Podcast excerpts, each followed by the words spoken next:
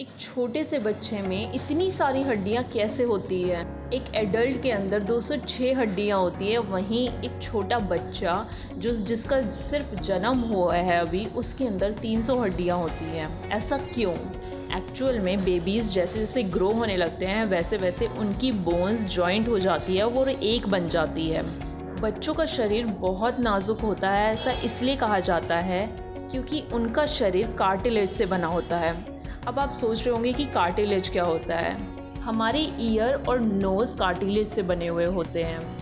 Cartilage bone जितना strong नहीं होता, ना ही मसल जितना फ्लेक्सिबल होता है।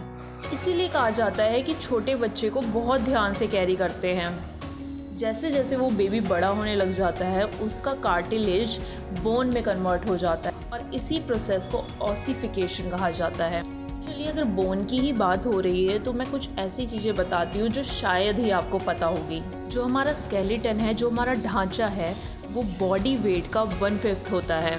हमारे शरीर की सबसे लॉन्गेस्ट बोन हमारी अपर थाई में होती है, जिसका नाम फेमर है।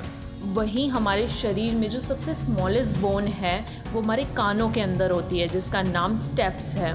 अगर ऑडियो अच्छी लगी हो तो कीप लिसनिंग कुछ सुन ले यार।